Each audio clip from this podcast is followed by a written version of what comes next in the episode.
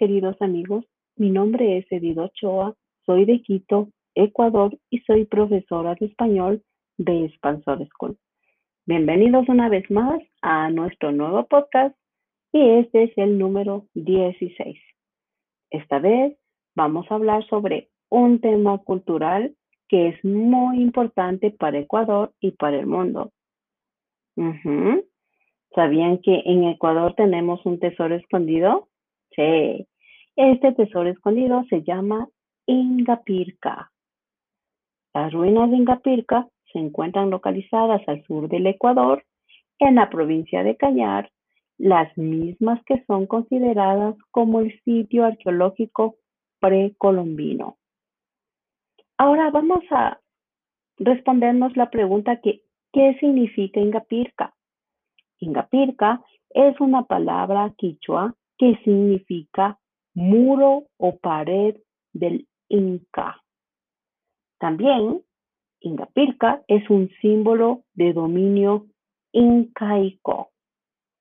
La historia dice que este lugar fue de dominio de la cultura cañari al comienzo, pero aquí había una gran cantidad de concentración de esta cultura que es nativa del Ecuador y de la cultura inca posteriormente. Este sitio constituye un símbolo del dominio de los incas antes de la conquista española en América. Fue una importante zona ceremonial que unió a diversas culturas a través del Tahuantinsuyo y se convirtió, al igual que Machu Picchu en el Cusco, Perú, en símbolo del poder de la civilización inca. También este lugar fue un núcleo principal del Templo del Sol o castillo. Tiene forma elíptica y fue levantado sobre una gran piedra llamada Pacarina, que fue un templo ceremonial cañari.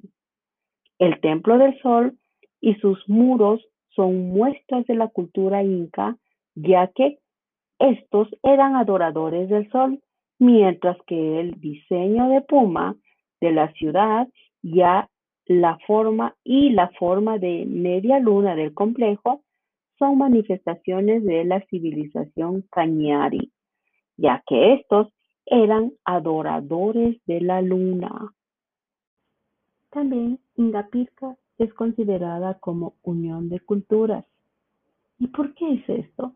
Se dice que la invasión inca generó que Ingapirca se convirtiera en un importante centro religioso, político, militar, ritual y administrativo, además de cumplir una función astronómica calendaria para la programación y el control del calendario de producción agrícola a nivel regional. Otra cosa muy importante es que en este lugar eh, coexistieron tanto cañaris como incas, como decíamos anteriormente. Primero estuvieron los cañaris y luego los dominaron los incas. Luego de los incas vinieron los españoles.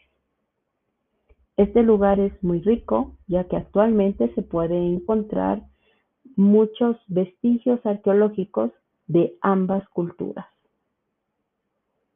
Y otra cosa muy importante es el sistema vial andino, que es una red de sistema de camino de unos 30.000 kilómetros, construida a lo largo de varios siglos por los incas. Estas culturas tenían un desarrollo bastante importante. ¿Mm? Espero que les haya gustado, hayan descubierto cosas nuevas en este podcast y les agradezco su atención.